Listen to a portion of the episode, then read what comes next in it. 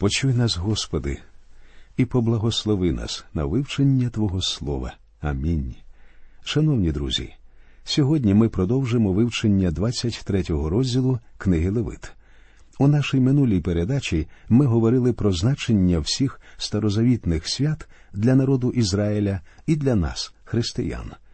Ісус Христос, перший воскреслий з померлих, був воскрешений у перший день тижня, і прообразом цього славного Воскресіння було старозавітнє свято перших плодів, що також відзначалося в перший день тижня. Коли-небудь і вся церква також війде в число воскреслих. При підхопленні церкви усі віруючі воскреснуть, усі повстануть з могили, як і Христос. Він первісток, потім, як читаємо Христові, у пришестя Його. У 24-му вірші 12-го розділу Євангелії від Іоанна сказано По правді, по правді кажу вам, коли зерно пшеничне, як у землю впаде, не помре, то одне зостається, як умреш, плід рясний принесе. Як бачите, приношення перших плодів у жертву Богові означало, що за ними піде багатий врожай, і цей врожай віруючий. Тепер прочитаємо вірші з 12 по 14, з 23 розділу книги Левит, що розповідають про свято перших плодів.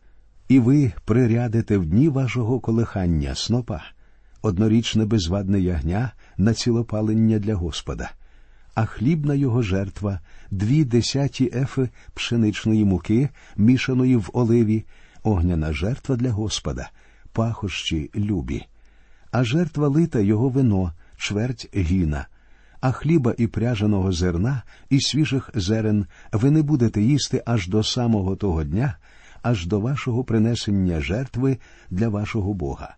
Це вічна постанова для ваших поколінь по всіх ваших оселях. Свята супроводжувалися жертвоприношеннями. Тут немає жертви за гріх, тому що вона була частиною смерті Христа, з якою він переміг гріх. Усі ці жертви приємні пахощі. Як сказано у 21-му вірші 5-го розділу другого послання до коринтян, бо того, хто не віддав гріха, він учинив за нас гріхом, щоб стали ми Божою правдою в нім. І в 19-му вірші 14-го розділу Євангелії від Іоанна – бо живу я, і ви жити будете. Це найбільша істина, друзі. По справжньому радіти новому врожаєві можна було тільки після того, як цю жертву приносили Богові. Смерть і Воскресіння Христа вводить усіх віруючих у нові стосунки з Богом та один з одним і наділяє новими благословеннями. Як сказано в 17-му вірші 5-го розділу другого послання до коринтян.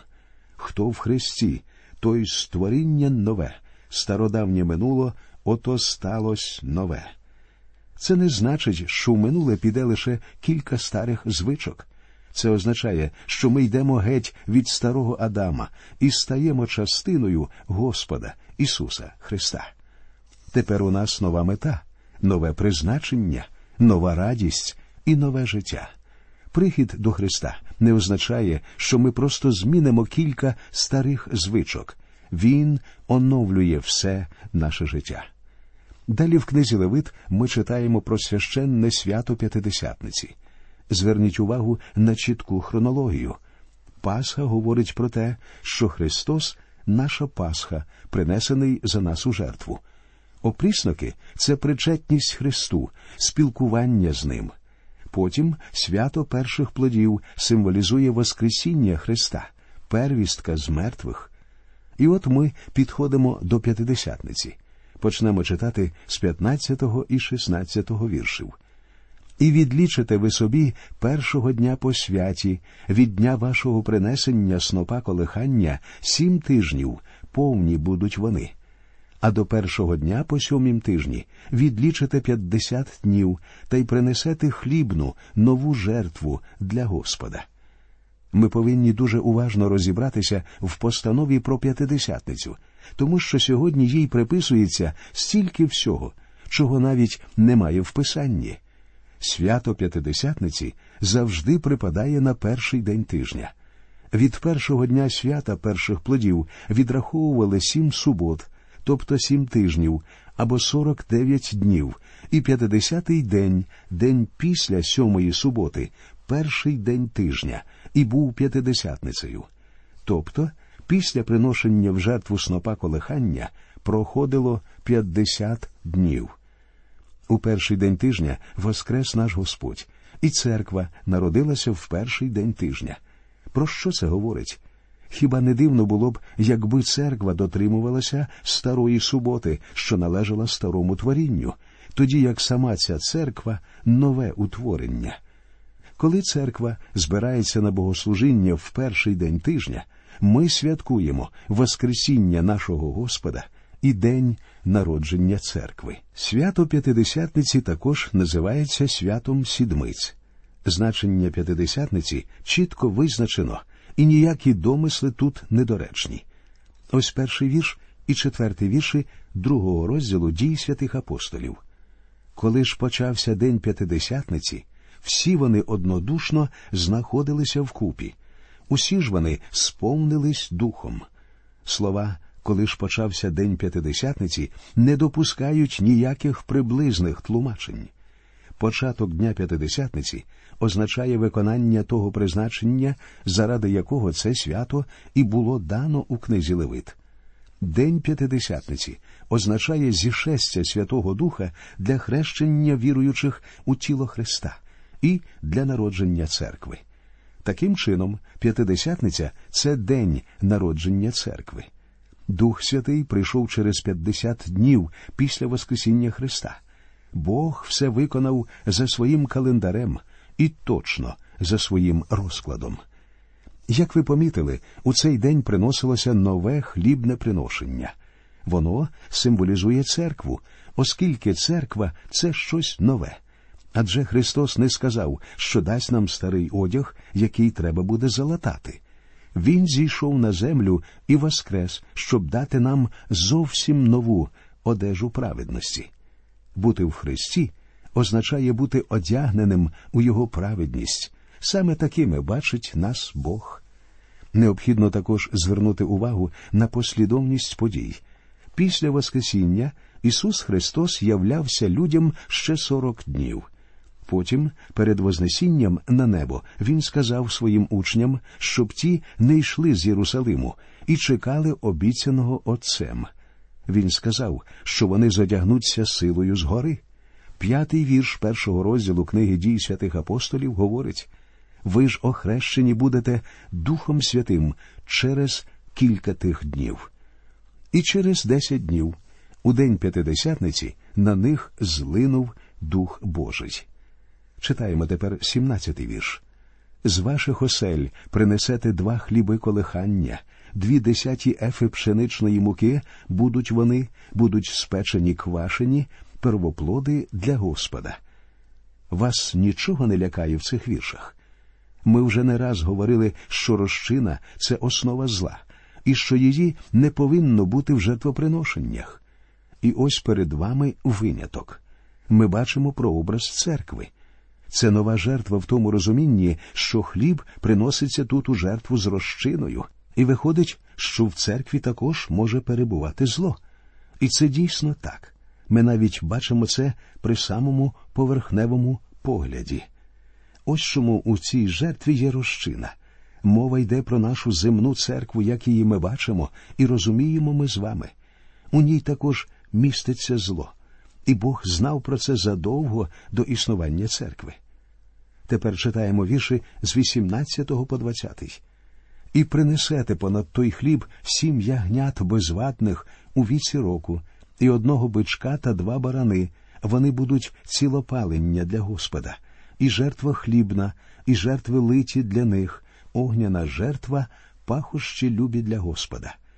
І спорядите одного козла на жертву за гріх, та двоє ягнят у віці року на жертву мирну і священик буде колихати їх разом із хлібом первоплодів, як колихання перед Господнім лицем над двома ягнятами.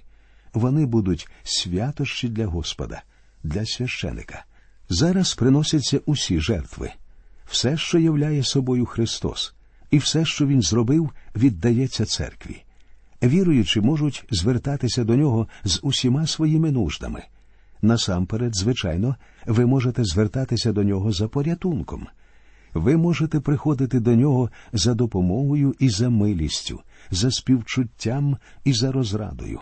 Ви можете приходити до нього в усіх складних ситуаціях свого життя, адже всі жертви вже принесені. Хіба не цікаво і не чудово, як Господь, використовуючи всі ці образи, а не просто сухі і холодні догми, сповіщає нам великі істини.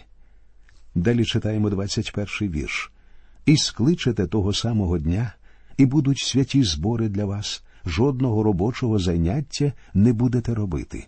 Це вічна постанова для ваших поколінь по всіх ваших оселях. У цей день всі повинні були відпочивати, припинивши роботу. Те ж саме відноситься і до нас, коли ми приходимо до Христа. У п'ятому вірші третього розділу послання до Тита говориться Він нас спас не з діл праведності, що ми їх учинили були, а з своєї милости через купіль відродження і обновлення Духом Святим. 22 вірш. А коли ви будете жати жниво вашої землі, не дожинай краю поля Твого, а попадалих колосків жнива Твого не будеш збирати для вбогого та для приходька позоставиш їх. Я Господь, Бог ваш. У розпал свята вони повинні були пам'ятати про бідних і приходьків. Це практична сторона служіння церкви і усіх віруючих сьогодні. Ми врятовані благодаттю, але ми повинні прагнути донести Слово Боже до людей і допомогти їм.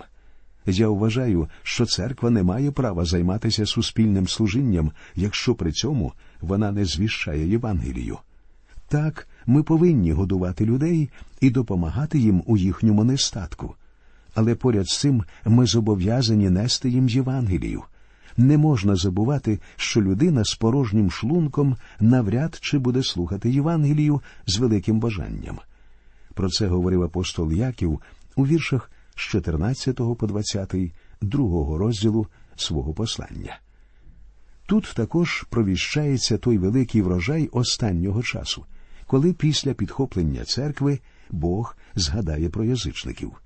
18-й вірш першого розділу послання Якова говорить захотівши, він нас породив словом правди, щоб ми стали якимсь первопочином творів його. Рання церква була начатком і складалася з євреїв, але за ними повинно було прийти багато язичників. Наш Господь говорить про останній час у 38 та 39 віршах 13 розділу Євангелія від Матфія. А поле це світ, добре ж насіння це сини царства, а кукіль сини лукавого, а ворог, що всіяв його, це диявол, жнива кінець віку, а жінці анголи. Усе це прообрази суду останнього часу. Ангели не мають ніякого відношення до підхоплення. Мова тут іде саме про прийдешній суд.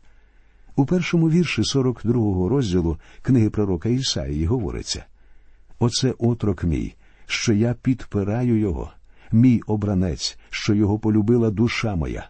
Я злив свого духа на нього, і він правосуддя народам подасть. Прочитаємо, друзі, тепер про священне свято Труб, вірші з 23 по 25. І промовив Господь до Моїсея, говорячи промовляй до Ізраїлевих синів, говорячи сьомого місяця, першого дня місяця буде вам повний спочинок, пам'ять сурмлення, святі збори. Жодного робочого заняття не будете робити і принесете огняну жертву для Господа. Тут важлива дата. У сьомому місяці є три свята. Це свого роду суботній місяць, так само, як є суботній день і суботній рік. Він означав початок цивільного року, так само як Пасха означала початок релігійного року. Дві срібні труби використовували під час переходу Ізраїля через пустелю. В них дули сім разів, коли треба було подати сигнал до початку пересування. Сім труб згадуються в книзі об'явлення, де говориться про час великої скорботи і про відродження Ізраїлю на його землі в період тисячолітнього царства. В 13-му вірші 27-го розділу книги пророка Ісаїї сказано І станеться в день той, і буде засурмлено в велику сурму, і прийдуть, хто гинув у краї Асирійському, і вигнанці до краю Єгипетського, і будуть вони на святій горі в Єрусалимі вклонятися Господеві. А ось 31 вірш 24 розділу Євангелії від Матфія. І пошле ангелів своїх він із голосним сурмовим гуком, і зберуть його вибраних від вітрів чотирьох, від кінців неба аж до кінців його. Церква залишить землю ще до відродження Ізраїлю. Вона почує глас Господа, подібний до труби, а люди, що залишилися на землі, почують звук труби. 16-й вірш 88-го псалму говорить Блаженний народ, що знає він поклик святковий. Господи, вони ходять у світлі обличчя Твого. Труби таким чином зв'язані з прийдешнім судом. Тепер прочитаємо про великий день очищення, або як його ще називають з позиції Нового Завіту День викуплення. Ось вірші з 26 по 32. І Господь промовляв до Моїсея, говорячи а десятого дня того самого місяця, день очищення він, збори святі будуть для вас, і будете впокоряти душі ваші, і принесете огняну жертву для Господа, і жодного заняття не будете робити того самого дня, бо він день очищення, щоб очистити за вас перед лицем Господа, Бога вашого. Бо кожна душа, що не буде впокорюватись того самого дня, то буде вона винищена з своєї рідні. А кожна душа, що буде робити яке заняття того самого дня, то я вигублю ту душу спосеред народу її. Жодного зайняття не будете робити. Це постанова вічна для ваших поколінь по всіх ваших оселях. Він субота повного спочинку для вас, і ви будете впокоряти душі свої. Ввечері дев'ятого дня місяця від вечора аж до вечора будете святкувати вашу суботу. Великий день очищення або викуплення докладно розглядався у 16 розділі книги Левит. А тут у цих віршах тричі говориться упокорюйте душі ваші. Цей урочистий день не був призначений для веселощів, що і відрізняло його від всіх інших свят. Цікаво зазначити, що через кожні 50 років у ювілейний день очищення звучала труба. Про неї ми читаємо у 25-му розділі книги Левит. Трубним звуком сповіщались радість і торжество з приводу викуплення народу Божого. Викуплення приходить, коли сплачена ціна порятунку. І ми з вами живемо в цей славний ювілейний час порятунку, час благодаті Христової. Читаємо далі. І Господь промовляв до Мойсея, говорячи промовляй до Ізраїлевих синів, кажучи п'ятнадцятого дня, того сьомого місяця, свято кучок, сім день для Господа. Першого дня святі збори, жодного робочого заняття не будете робити. Сім день будете приносити огняну жертву для Господа. Восьмого дня святі збори будуть для вас, і принесете огняну жертву для Господа. Це віддання свята, жодного робочого заняття не будете робити. Це третє свято у сьомому місяці. Він був одночасно і історичним, і пророчим. Наставав він всього через кілька днів після Великого дня викуплення. Як історичне свято він нагадував про дні мандрівок ізраїльтян по пустелі, коли народу доводилося жити в кущах. Пророче ж він вказував на час, коли Бог остаточно звільнить людей від гріха, і вони знайдуть спокійне і безтурботне життя в землі обітованій.